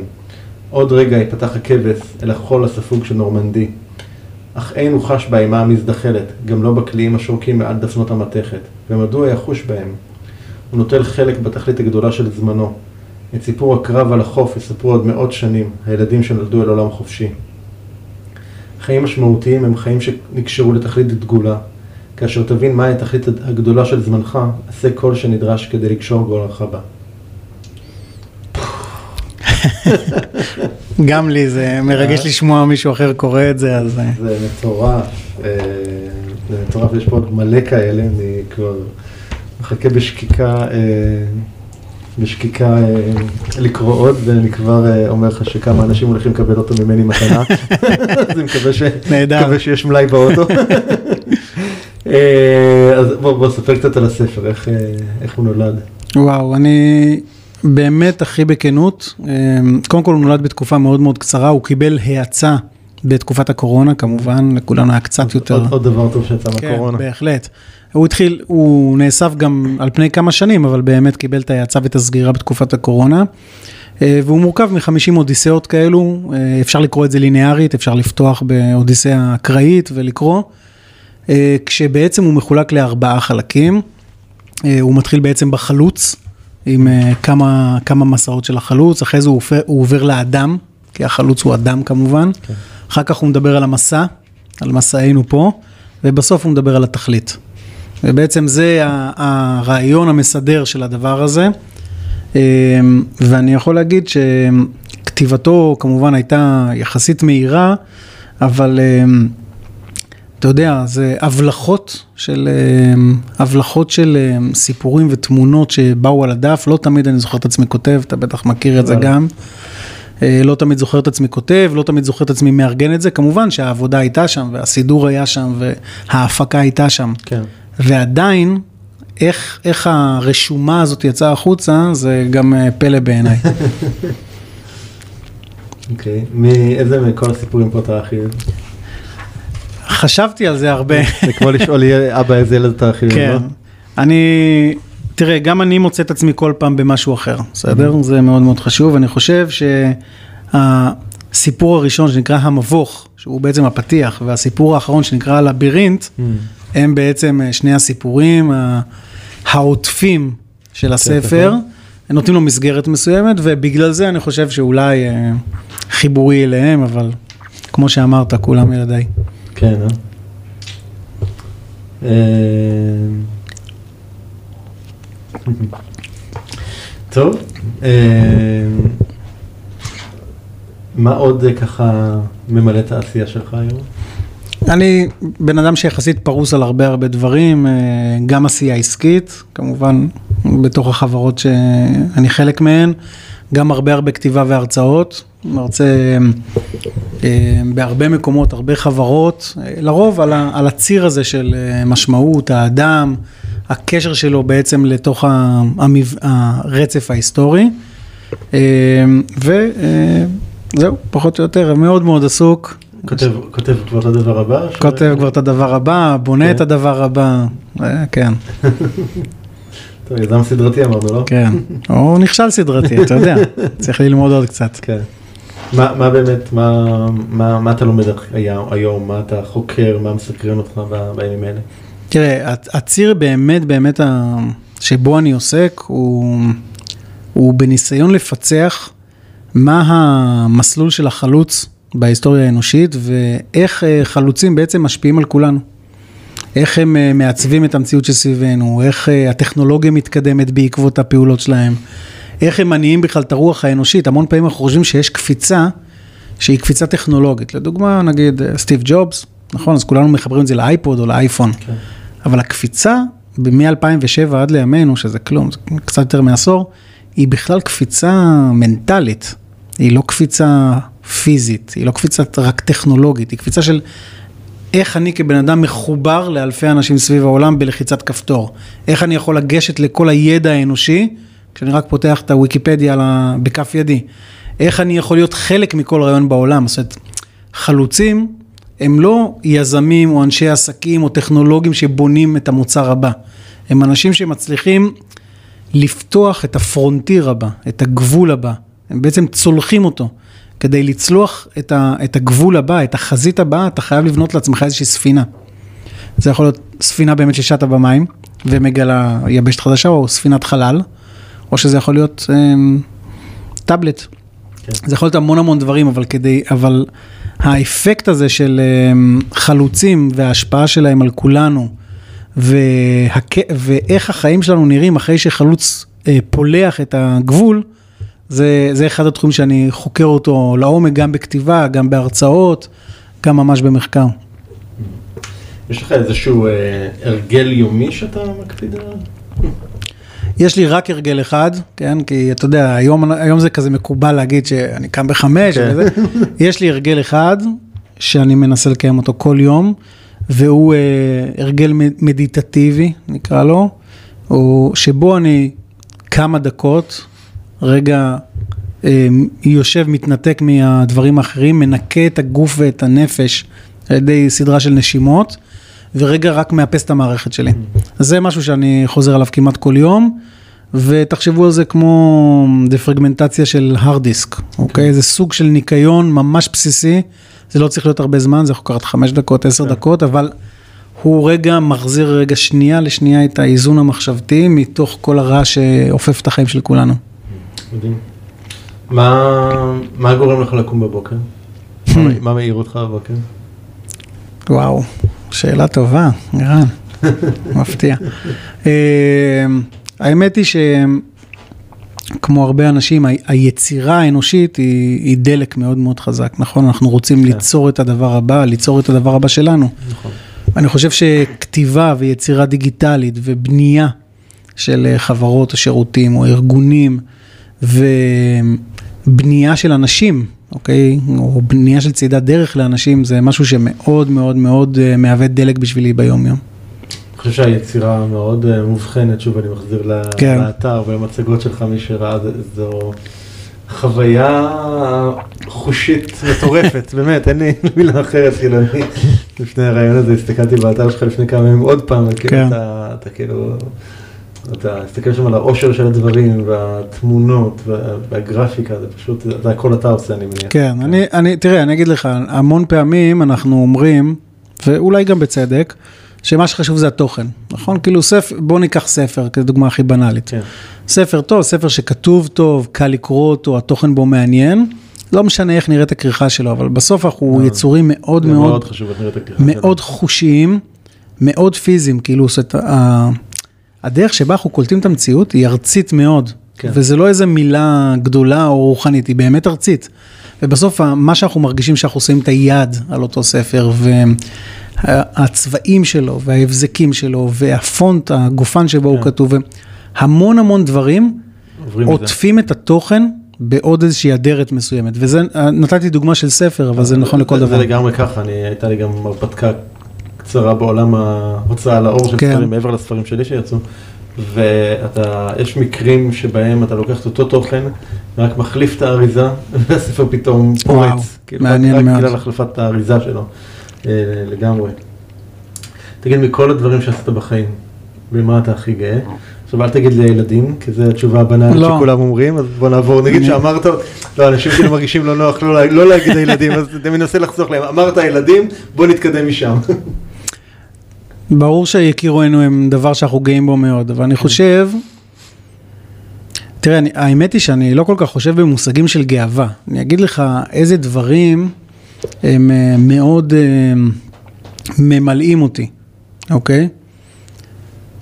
מה שמאוד מאוד ממלא אותי זה לחיות למען רעיון שהוא גדול ממני, ואנחנו עושים את זה בהרבה הרבה דרכים שונות. יש אנשים שהולכים אה, לצבא והם משרתים את הרעיון של ארץ ישראל, ויש אנשים שעובדים עם אוכלוסיות אה, מוחלשות והם משרתים רעיון גדול מהם, אבל זה, זה מנוע שהוא מאוד משמעותי בחיי, להרגיש שאני מתחבר לתוך אידיאל אנושי שהוא גדול ממני.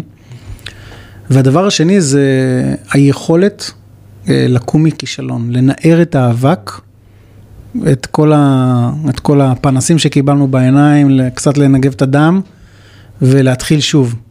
להתחיל שוב, ומה שאמרתי עכשיו הוא לא אמירה עסקית. Okay. להתחיל שוב מקשר שלא הצליח, להתחיל שוב אה, ממשבר עם בני המשפחה, להתחיל שוב בעבודה, להתחיל שוב ביצירה חדשה. מצב בריאותי. ממצב בריאותי, היכולת שלנו לנצח כל סיטואציה בחיים זה, זה פשוט פלא, זה כאילו יש לנו יכולת רגנרציה כזאת של לתקן כל דבר שקרה, זה דבר שממלא אותי. זאת אומרת, גם כשמתרסקים מאוד מאוד חזק, היכולת בעצם לקום ולתקן את זה. לגמרי. זה לפני שבוע פה בחדר הקלטתי פרק עם אה, אה, בחור בשם שי רלר, שכשהיה בן 24 מצא את עצמו בצניחה חופשית באוטובוס בנפאל 25 מטר לתוכו. כן, הקשבתי לזה. כן, אז, אז משם, אתה יודע, להתחיל שוב ממצבים כאלה זה בדיוק ה... מאוד מאוד. אה, כן. אה, מי, מי האדם שהכי השפיע על החיים שלך? מה למדת ממנו?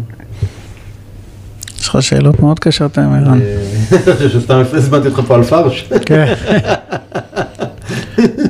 זה פרייס you need to pay. באתי לשלם מחיר פה, זה נכון. אמ, אני אגיד לך, קודם כל אני אסתכל על המון דמויות היסטוריות שמאוד מאוד מעצבות את הדרך שלי. למשל, אה, תראה, יש דמויות היסטוריות שהן אה, כמובן אה, רחוקות מאיתנו במניין השנים, כן? אבל אני חושב שווינסטון צ'רצ'יל הוא דמות מאוד מאוד משמעותית, כי זה חלוץ, עזוב רגע באיזה כובע, הוא היה בכמה כובעים, אבל הוא חלוץ שעמד רגע ב- כמעט בשעה הכי אפלה של האנושות, והצליח ל... הצליח בעצם לייצג את האידיאל האנושי שבעצם ייצב את המציאות של כולנו. אבל כמובן אלו דמויות היסטוריות, יש כמה כאלו ולכולנו יש דמויות היסטוריות שעיצבו את התפיסה שלנו. אני יכול אה, לומר שוויקטור פרנקל, שהוא אה, סופר והוגה דעות, אדם ששרד- מחפש משמעות. גם, האדם, הוא כתב את האדם מחפש משמעות, אה, והוא שרד כמובן מספר מחנות בזמן השואה. הוא אדם שבכתביו השפיע עליי מאוד. כמובן, יש את האנשים הקרובים אליי, ש, שגם הם חלק מההשפעה. אתה יודע, לפעמים יש לנו דמויות כאלו בחיים שהעצימות שלנו איתם היא לא גבוהה. נגיד איזה סבא מבוגר כזה, כן. נכון? לפעמים משפט יכול להיות. כן, ולפעמים אמ, אתה יודע לזהות, ב, כמובן ברטרוספקטיב, את הרגע שבו הוא כאילו במשפט אחד שינה את המסלול זרימה של הנחל, נחל החיים שלך. היה לי סבא מאוד מאוד מיוחד, שגם שרד הרבה, אה, שדמות משמעותית, הוא גם אה, מבליח בתוך הספר בכמה, בכמה מקומות, כמורה דרך, לא שלי, אלא מורה דרך של האנושות, אה, לאיך איך לחשוב. יש איזה ספר ש... או ספרים שהשפיעו עליך? אתה יודע, מחפש משמעות אה, ציינת? כן, האדם מחפש אה, משמעות, ספר מאוד, אה, אני חושב שדרך הטאו של לאו צה הוא ספר משמעותי מאוד בהבנה של החברה האנושית, הוא ספר עתיק, אבל אה, הוא משמעותי בהבנה של איך, ה, איך ממשל תקין ואיך חברה תקינה ואיך מנהיג ואיך חלוץ גם חושבים, שהוא ספר רלוונטי מאוד. אה, אני חושב שהנסיך של ניקולו מקיאוולי הוא ספר גם שמתאר איך חברה אנושית בעצם בונה את עצמה לתוך עיר, לתוך ממלכה, והופכת את הצבר האנשים האלו בתוך בטון, לתוך, למפעל אנושי שהוא הרבה יותר מסך החלקים שבו. ספר גם מאוד מאוד מעניין. ותגיד, מאיפה מאיפה אתה מקבל השראה? מה מקורות ההשראה שלך? בעיקר, בעיקר מקריאה. אני חושב ש... תראו, אין לנו המון זמן לקרוא, נכון? לכולנו. כן. אה, ועל כן, כש... זה קשור לזמניות, כן? ועל כן צריך לבחור בקפידה את מה שאנחנו קוראים. כי באמת, יש קצת מאוד זמן, וגם עקומת הקשב שלנו לא מאפשרת לנו לקרוא דברים ארוכים מדי. כשאתה אומר קוראים, זה לא לגלול בפיד בפייסבוק. כן, ממש לקרוא. ספר, ספר מנייר. ואני חושב שקריאה, תראה, אני בתור גם, יזם טכנולוגי, שאתה בא ואומר ספר מנייר, זה קצת לא, לא. אנטיתזה, לא? ספר מנייר שמחזיקים והוא לא מול מסך. אני כן. אני גם מתחבר, אני קשה לי מאוד עם לקרוא במסכים. אני יכול להגיד לכם שכשמסתכלים על פאטרנים של הרבה אנשים אה, בתעשייה, בכל תעשייה כמעט, שבאמת ה mind שלהם, התודעה שלהם, היא רחבה מאוד, הם קראו הרבה. כי יש משהו בקריאה שמפגיש, הרי אנחנו לא יכולים לנדוד פיזית לכל המקומות או לכל הזמנים, כן. נכון? אבל דרך ספר אנחנו יכולים לנדוד למקומות שהם הרבה הרבה לפני זמננו. נכון. לממלכות אחרות, ממלכות שנפלו כבר לחוכמה רומית, או לחוכמה יוונית, או לחוכמה של המזרח הרחוק, ובסוף כשאנחנו קוראים הרבה הרבה דברים, והם לא חייבים להיות אה, דברי הגות, יכולים להיות רק מסעות אפילו פנטסטיים, אנחנו פוגשים ברעיונות שהם לא הרעיונות שלנו, והם מרחיבים לנו את התודעה, והם אה, מאפשרים לנו גם לקבל השראה כמובן, אבל גם באמת באמת להרחיב את היכולת שלנו להסתכל על, ה, על החיים האלו ורגע להתמודד איתם. מה אתה חושב שהילדים שלך לומדים ממך? אני חושב שתצטרך לשאול אותם, אבל אני כן יכול להגיד לך שבתפיסת הזמניות, הלביריד נכתב גם כדי שיישאר משהו בשבילם. מ- כי תראה, אני, אני, אני לא יודע מה חווים מאזיננו. אני בתור הורה חווה שאינני יכול להוריד את כל מה שאני רוצה להוריד אל ילדיי. אין זמן, אין קשב, אין מפגש, אין אה, נכונות לפעמים. אנחנו רוצים להוריד להם המון דברים, אבל הם לא יכולים לקבל את כל הדברים, כי, כי החיים הם החיים. והשאלה, אוקיי, אז אנחנו מורידים את הקצת שאנחנו יכולים, בצמתים הקט... הקטנות שאנחנו ככה פוגשים אותה, אנחנו מורידים איזה שיעור קטן או איזה מסר קטן, בשאיפה שהוא יהיה להם כשהם, י... יד... יד... גדלו. כשהם יגדלו. השאלה, אמ, בתפיסת זמניות, מה יקרה כשאנחנו לא נהיה פה? מה אפשר להשאיר להם בצורה כזאת שזה יהיה כמו, כאילו, כמעט כמו הטענת ידע לתוך, ה... לתוך ה mind שלהם, כמו, כמו במטריקס, כן? איך אפשר להטעין אותם בידע בעקומת הקשב הנמוכה שלהם, בזמן הקצר שיש לנו, ואני חושב שבלבירינט יש גם חלק מזה. אם הייתי יכול לארגן לך שלט חוצות ענק, ששמים אותו במרכז העולם, כן, ושכל אחד בעולם יכול לראות מה כתוב עליו, וואו. מה היית כותב שם? מה הייתי כותב שם? כן. תראה, קודם כל, זה בוודאות לא הייתי כותב משהו על עצמי, או לא הייתי משתמש בזה בתור שלט פרסומת, כן? זה בוודאות, כן? מנסה לברוח מהדברים האלו. אבל בהחלט, בהחלט, אמ, הייתי דוחף דרך השלט הזה אנשים, רגע לחקור, תן לי אבל משפט שהיית שם. או כמה מילים. אני אפשר לה- להביא אותי בלי להכין אותי לזה, אבל ומה, לכל המכינים אותך? אני חושב, צודק לגמרי, אה, אני חושב שהייתי כותב שם, אה, חפשו את המשמעות שלשמה באתם.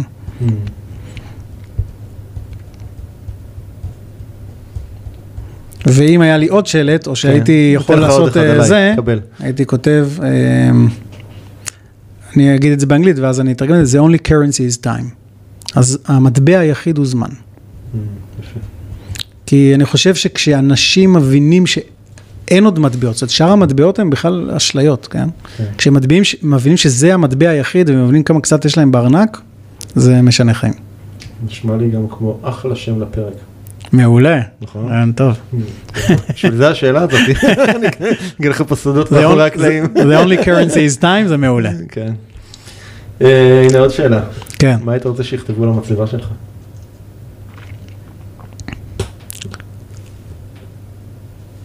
וואו. אה, מה הייתי רוצה? הייתי רוצה ש...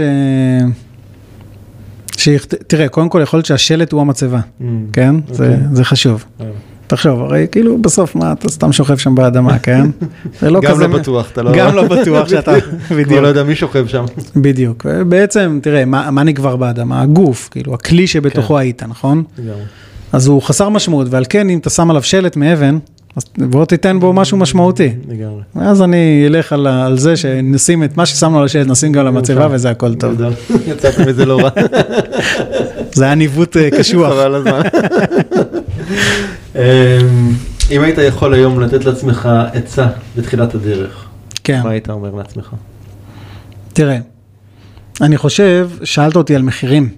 עכשיו, שילמתי מחירים גדולים ואני לא, וכמובן שיש חרטה גדולה על המחירים. ועל כן אני חושב שאם הייתי מייעץ לאני הצעיר, הייתי אומר קודם כל, יותר לאט. ותזכור שכל, אמ, תזכור שיש דברים שאי אפשר לגלגל אותם אחורה. והדברים האלו שאי אפשר לגלגל אותם אחורה הם לרוב דברים שמתבטאים במחירים. אי אפשר לגלגל אחורה מילה רעה, אי אפשר לגלגל אחורה כעס, אי אפשר לגלגל אחורה עלבון. יש המון דברים שהם מחירים, שאלת אם אני מתחרט, יש המון דברים שהם מחירים מאוד גדולים, נכון? ואני חושב שלדברים האלו אה, שווה לעבוד יותר לאט, עם יותר הכלה, יותר אהבה, יותר חיבוק, יותר ש... להיות במקום, כדי, לא כדי שהמחירים לא ישולמו, כדי להבין שבתוך המסע שלך יש מסעות של אנשים אחרים, זה הכל נהרג אחד כן, בשני. הכל קשור. והמסעות שלהם הם אה, מושפעים מהמסע שלך. ואם אתה יודע לנהל את המסע שלך לאט יותר, ב- בשלווה גדולה יותר, ובאהבה גדולה יותר, כי אהבה היא כוח מניע עצום של האנושות. אם תבחן כל תופעה אנושית, אתה תראה שמופיעה באהבה כמנוע. אפילו המלחמה מונעת מהאהבה של אנשים לאדמה שלהם, לעם שלהם, לחופש ולרעיון שלהם. אז אהבה היא דרך משמעותית מאוד לחיות חיים איטיים יותר, שבהם המסלולים של האנשים האחרים אה, מושפעים טוב יותר. זה אני חושב שמשהו שהייתי מנסה להסביר לאני הטיפש והצעיר. אה, מה רוב האנשים לא יודעים לגביך? לא יודעים הרבה דברים, אני בעיה מאוד מאוד פרטי. מנסה לא להיחשף יותר מדי, גם לא ברשתות החברתיות, למרות שאני מתאמץ עכשיו. אה, חלק סיפרנו פה, נכון? כן. חייתי במנזר במשך חודש. אנשים לא יודעים ש... הרבה אנשים לא יודעים שמעבר לעשייה שלי, שהיא עשייה כאילו כמעט אה, של רוח וחומר, או נכון, הרעיונות שהעלינו פה, שאני מתעסק המון המון במה שנקרא תורת המלחמה. אני אה, פעיל מאוד בשירות המילואים הצבאי שלי, נמצא כמעט חצי מהזמן שם. אה, חצי מהזמן שלך אתה במילואים? כן, אני היום אה, מג"ד בחטיבת צנחנים, ועל כן אה, זה. תופס המון המון זמן. ואם אני לא שם פיזית, אז אני שם לפעמים בראש, אבל האמת היא שאני, אני, אתה יודע, כל אחד עושה את זה ממקום אחר. הדרך שלי לחוות את זה היא דווקא דרך הרעיון של, של, המ- של תורת המלחמה. למה בני אדם מנהלים מלחמות אחד אה, כנגד השני, מה מניע אותם, מה הם משיגים מזה ואיך זה משנה את העולם שלנו. כי תראה, לא המון המון דברים נותרו קבועים באנושות מאז אה, יציאתה מהמערות, אבל המלחמה כן. וואלה. ובבוא הזמן היא הפכה להיות אומנות. זה לא כאילו אנשים רצים עם רובים ו... כן, כבר לא. הפכה להיות אומנות ויש שם דרך מחשבה. ויש שם דרך של ארגון וסדר, ויש שם דרך של אה, אה, פיצוח של אתגרים. וזה הצד שהוא יותר קוסם לי בתורת המלחמה מאשר הצד ה- הפיזי שלה. של המלחמה. כן. זאת אומרת, היזמות, אם אפשר לקרוא לזה ככה, של כן. המלחמה. כן, כן, כי תראה, דיברנו על משאבים אה, מוקצבים ועל זמניות, נכון? ואין מקום שבו אתה דחוק יותר לפינה, עם משאבים יותר מוגבלים, עם חיכוך יותר גבוה מאשר המלחמה. ובמקום הזה, תראה, במקום הזה גם נולדו המון תפיסות אנושיות מאוד מתקדמות. נגיד מרקוס אורליוס היה אחד מה- מהקיסרים הטובים ביותר והחכמים ב- של רומא, והוא כתב את כל התפיסות שלו בזמן נדודי המלחמה שלו. כי שם הוא בא בעימות עם הטבע האנושי, עם נפלאות האנושות והדברים הרעים באנושות, ובעצם נדחק לפינה כדי להבין רגע מה מניע אותנו. לאן מכאן? מה יהיה הדבר הגדול הבא? אני, אני, אני חושב על דברים קטנים הבאים. מה הדבר הגדול הבא? פעם הייתי חושב מאוד מאוד גדול, אוקיי, מה הדבר הגדול הבא? והיום אני אומר, אוקיי, רגע, לפעמים בדברים הקטנים והנפלאים יש המון המון המון ערך ל, כן. לאנשים מן השורה. ואני חושב שכמובן, אה, אחרי הלבירינט אה, יבוא עוד משהו, אוקיי, אז אנחנו כבר כותבים את הדבר הבא, והוא כבר כמעט גמור, וכמובן להביא את הלבירינט לעוד שפות. אה, מאוד מאוד מאוד חשוב, כי יש מסרים שלומדים אותם, מס, מסר זה אולי מילה לא נכונה, אבל יש אמ, תובנות מסוימות שלומדים אותן במקום מסוים וברגע מסוים בעולם ובאנושות ומחובתנו אה, להביא אותו לעוד אנשים במקומות אחרים שאינם חשופים לשפה שלנו או לרגע שלנו. כן. מה מה עוד הייתי צריך לשאול אותך שלא שאלתי? וואו, אתה התקלת פה קשה, היו פה שאלות קשוחות מאוד, נראה לי ששאלת באמת באמת הכל. אוקיי. יש משהו שהיית רוצה לשאול אותי? תראה, אני, אני מכיר את המסע שלך, אה, כמובן לא בפרטי פרטים, אבל אנחנו חברים כבר הרבה שנים, ואני מכיר אותו, ואני אשאל אותך שאלה שאני תמיד אה, לא יודע איך לענות עליה, אבל בוא נראה, איך, איך היית רואה את ה... מה המשמעות שלך, שאתה רואה היום, בנקודה שאתה נמצא בה היום, מה, מה המשמעות שבאת לשרת, איך נראה החיפוש שלך ולאן הוא מוביל? מעניין, לפני כמה ימים תהיגו אותי באיזה פוסט של uh, מישהי שלא איזושהי, מישהו שאני מכיר, אבל היא חברה שלי בפייסבוק, אבל אני לא מכיר אותה אישית, מעולם לא פגשתי אותה. תהיגה אותי בפוסט של איזושהי נומרולוגית, שהפוסט מדבר על השם ערן, Mm, אוקיי? וקראתי שם דברים מעניינים, וזה מתחבר לשאלה שלך, כי לפחות כמו שאני מבין זה היום, אה, התפקיד שלי הוא להעיר, mm, לעורר. להעיר עם עין. להעיר עם עין, כן, כן. לא, עם א' זה, כן. לא זה, אין לי אספירציות כאלה. כן, להעיר עם עין, אה, לעורר, ואתה יודע, לעשות בספר השני שלי נקרא להתעורר כנראה. כן, ואני חושב שבאמת הרבה אנשים, גם אני הייתי כזה, חיים קבועים. זאת אומרת, הם חיים, נקרא לדבר הזה walking dead, זאת אומרת, אתה יודע, הם חיים, אבל כאילו, כן. יש להם עוד דופק, אבל בפנים משהו כבר לא חי, הם מתים. והתפקיד שלי זה להחזיר את הניצוץ, זה, כמו שאני רואה את זה, לעורר אנשים לחיים שלהם, לאפשרויות, לבחירות שהם עושים. אה, למחיר של ההישארות במקום שדיברנו עליו קודם, אה, כל הדברים האלה. והמסע שלי פה הוא קודם כל מתוך התהליך אה, התעוררות שלי. אתה, אתה, אני רגע, כן. יש פה שאלת המשך שהיא כן, קדימה. מתבקשת. הרבה אנשים חושבים שהמשמעות שלהם היא אה, בשלהם להגיע לראש הפירמידה. האם, האם המסע שלך הוא מסע של לשרת את האחר?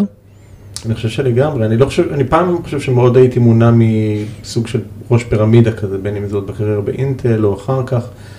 אמ, היום זה לא הדבר שמניע אותי, היום באמת מה שמניע אותי זה להרגיש שיש משמעות לעשייה שלי, שיש תכלית, כמו שאתה קורא לתכלית כן. גבוהה, ייעוד גבוה, שאני עושה משהו שאנשים מפיקים ממנו ערך, שהוא נשאר, של להשאיר מורשת, זאת אומרת, כל הדברים האלה שהזכרת כאן וגם כתובים בספר בלבירינט, זה, זה בדיוק הדברים האלה שמניעים אותי.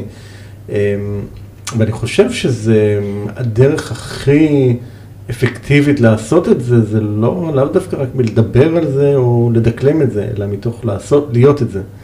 כי כשאתה, כשאני, אתה יודע, בכל מיני שלבים בחיים התעוררתי על החיים שלי, הדבר הזה היה לו איזשהו ריפל אפקט. Mm, וזה בדרך כלל מתחיל, לפחות אצלי זה מתחיל בסביבה מאוד קרובה, של משפחה, חברים וכולי, ופתאום זה משם ההדהוד הולך ו- וגדל.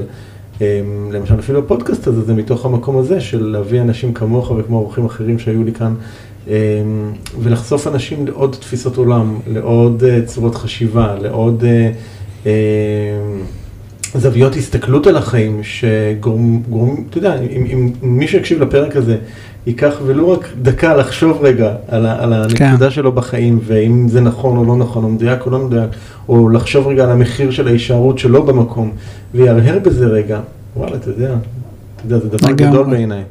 אז אה, מקווה שעניתי לשאלה. לא, תדע לך שאני חושב שיש פה, לדעתי, האישית בלבד, שיעור מאוד מאוד גדול. בסוף אנחנו רגילים שמנהיגים, מכל, בכל הצורות שלהם, בסדר? הם כאילו אלו ש... זאת אומרת, בסוף, כאילו, האנשים משרתים את המנהיג. ואני חושב שהתפיסה שהמנהיג משרת את האנשים, כן. היא תפיסה לא רק עניין של, של מודרנית יותר, אלא נכונה יותר. בסוף, אם יש את היכולות, ויש את, ה, את הזמן, ויש את הרצון לשרת את האחר ולתת לו ערך, גם ככה אנחנו יכולים אה, להנהיג אחרים. גם בזה שאנחנו אולי קצת מאחורה ובעצם דוחפים לבמה לראש הפירמידת האחר, כן. אני חושב שזה שיעור מאוד מאוד גדול והוא בארגונים שראיתי שבהם המנהיגים מתנהגים ככה, הארגונים האלו לגמרי. טסים לשמיים. חד משמעית. ואני ואני חושב ששוב, גם בסכמה הגדולה של הדברים, שאתה מסתכל מלמעלה, אז יש פה, לא יודע לקרוא לזה קרמה, whatever, כן. אתה יודע, what goes around comes around, אז אתה יודע, זה, זה כן גם משרת, זה משרת בסוף את כל הנוגעים בדבר, זה כמו ששאלו אותי לא פעם על הפודקאסט הזה, רגע, אני לא מבין, זה מכניס לך כסף? אמרתי לו, זה בעיקר עולה לי כסף. כן. אבל אתה יודע, כאילו, אנשים מנסים להבין את האינטרס, רגע, למה, למה הוא מביא את ארז עכשיו, שידבר על הספר שלו, מה, מה יוצא לו מזה? כלום, כאילו, אתה יודע, אני, אני לא, אתה יודע, אני, מעבר לשיחה טובה, כן. ותמיד כיף לי, אתה יודע, אני, האמת שכן יוצא לי מלא מזה. אני נחשף לאנשים מדהימים, ויוצאים לזה גם קשרים אישיים לא פעם, אז, אז זה כבר רווח גדול, גדול בשבילי. אבל זה לא תמיד אנשים מצליחים להבין את, הדבר הזה בעולם שאנחנו מנסים כל דבר לכמת מיד. ב... נכון, כי אנחנו לא חושבים במטבע הנכון. תקשיבו, כסף בא וכסף הולך במהירות האור, כאילו זה מים, זה לגמרי מים. אבל אמר, כמו שאמרנו, יש רק מטבע אחד, ובסוף, את מי אני פוגש במטבע הזה, הזה, כן. בזמן הזה, מה אני עושה בזמן הזה, ואיזה חיכוכים אני עושה שדרכם אני צומח. ואם אם נצליח אפילו לרגע פעם אחת ביום לחשוב שהמטבע היחיד הוא זמן ולבטל את כל האשליות האחרות, זה יטיס אותנו למקומות אחרים. אין לי ספק. טוב, אה, מישהו רוצה ככה ליצור איתך קשר, להתחבר לעשייה, לקנות את הספר, איך עושים את זה? אה, מצוין. אז אפשר כמובן אה, למצוא אותי בכמה דרכים, או בפייסבוק כמובן, ארז ירושלמי, או אה, באתר אה, שמוכר את הספר, נקרא Epic Endeavor, בטח נפרסם את זה בפרסום. זה, כן. אה, ואולי סתם בגוגל לכתוב את השם וגם תמצאו אותי. אה, ויכולים ליצור איתי קשר ב- בכל צורה אפשרית, כאילו הטלפון שלי שם בחוץ, ואני מאוד מאוד אוהב לדבר עם אנשים, ובמיוחד עם הקוראים, אה, ו- ולנסות אה, להפרות אחד את השני ולעבור את המסע הזה ביחד. טוב, אה, תקשיב, היה לי לעונג. גם לי, עונג גדול. תמיד כיף לי לדבר איתך וככה להחליף רעיונות ביחד. אה, המון בהצלחה עם הספר. תודה רבה. הוא נראה מהמם, אתם רוצו לקנות אותו, כאילו אין לי מה להגיד לכם, זה, באמת דבר יפהפה, גם, גם לשים על השולחן בכלל הוא, הוא יפה, וככה כל פעם, אתה יודע, לתפוס איזה שניים שלושה עמודים ולקרוא, זה מדהים. אה, תודה רבה, תודה, תודה רבה ערן. ויהיו לנו עוד כאלה, אני בטוח. בשמחה גדולה. להתראות.